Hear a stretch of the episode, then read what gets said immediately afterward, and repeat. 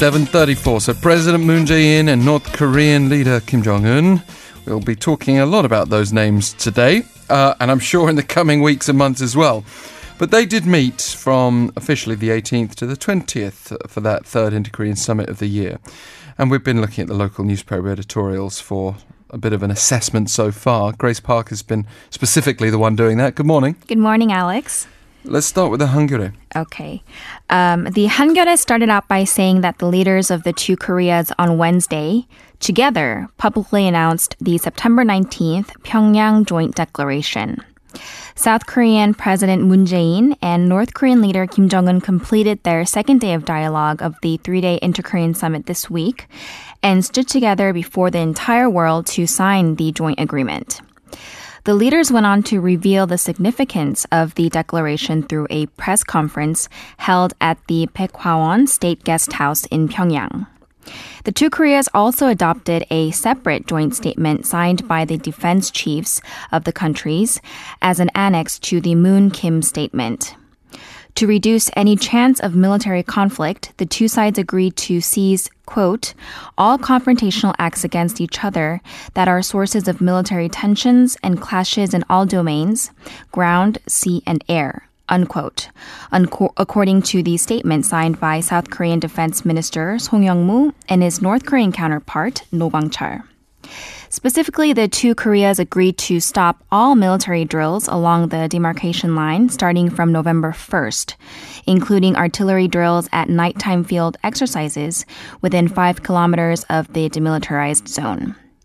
The military agreement went on to say the two Koreas would never resort to violence under any circumstances, emphasizing that issues that could lead to armed conflict would be resolved through peaceful means.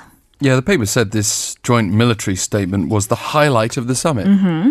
The paper said that the signing of the joint declaration, as well as the separate joint military statement, is a landmark achievement and is meaningful in that the two nations have technically agreed to declare the end to the Korean War.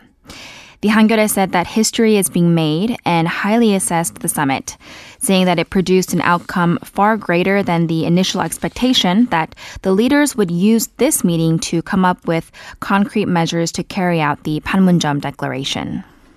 Well, shifting over to the JoongAng Ilbo, and it, mm-hmm. it also was pretty complimentary. Right. The JoongAng Ilbo began by citing President Moon as saying during the press conference, quote, "I'm very overwhelmed to be able to tell you today that the South and the North have discussed steps toward denuclearization for the first time." Unquote. Prior to Moon's statement, Kim also spoke of denuclearization, saying, quote, we have affirmed our commitment to making the Korean Peninsula a land of peace, free from nuclear threats and nuclear weapons. Unquote. The paper said the statements related to denuclearization come from Article 5 of the Declaration. It described the contents of Article 5, which reads First, the North will permanently dismantle the Dongchangni missile engine um, test site and launch platform under the observation of experts from relevant countries. Second, the North expressed its willingness to continue to take additional measures, such as the permanent dismantlement of the nuclear facilities in Yongbyon, as the United States takes corresponding measures in accordance with the spirit of the June 12th U.S. DPRK joint statement.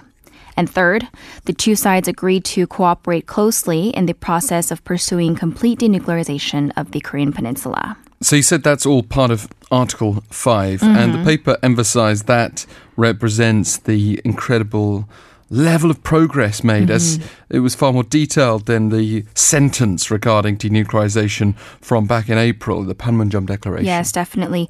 Um, despite the North saying that the shutting down of the Yongbyon facility actually depends on the U.S.'s corresponding measures, um, this, in and of itself, represents significant progress from the June 12th U.S. North Korea summit since the North has pulled out a new negotiation card.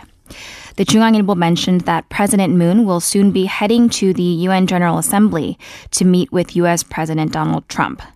And the Chungang said that the denuclearization clock has started to tick again with the Inter-Korean summit in Pyongyang being held on September 19th, the US South Korea summit at the UN General Assembly to be held on the 24th, the second US North Korea summit to be determined, and now with another Inter-Korean summit in Seoul to be held within this year at the earliest. And what about the Seoul Shinmun to get another paper in there? Mm-hmm. The Seoul Shinmun also said that Kim's new offer to shut down the Yongbyon facility, depending on the U.S.'s corresponding measures, is significant, following his earlier offer to completely denuclearize by January 2021 at the end of Trump's first presidential term. The paper said that it seems as though Chairman Kim has accepted the fact that the only way to accelerate the U.S.'s actions to secure the North its regime and normalize relations is to vow to denuclearize. Also, a little over an hour after the announcement of the Pyongyang Declaration, U.S. President Donald Trump welcomed these developments as very exciting and posted on his Twitter, Twitter quote, Kim Jong un has agreed to allow nuclear inspections subject to final negotiations and to permanently dismantle a test site and launch pad in the presence of international experts, unquote. The Seoul Shinmun said the ball is now in the U.S.'s court. The paper called the U.S.'s recent attitude arrogant, referring to the country's comments on that it would consider declaring the end to the Korean War only once the North lays down all of its cards and agrees to give everything up.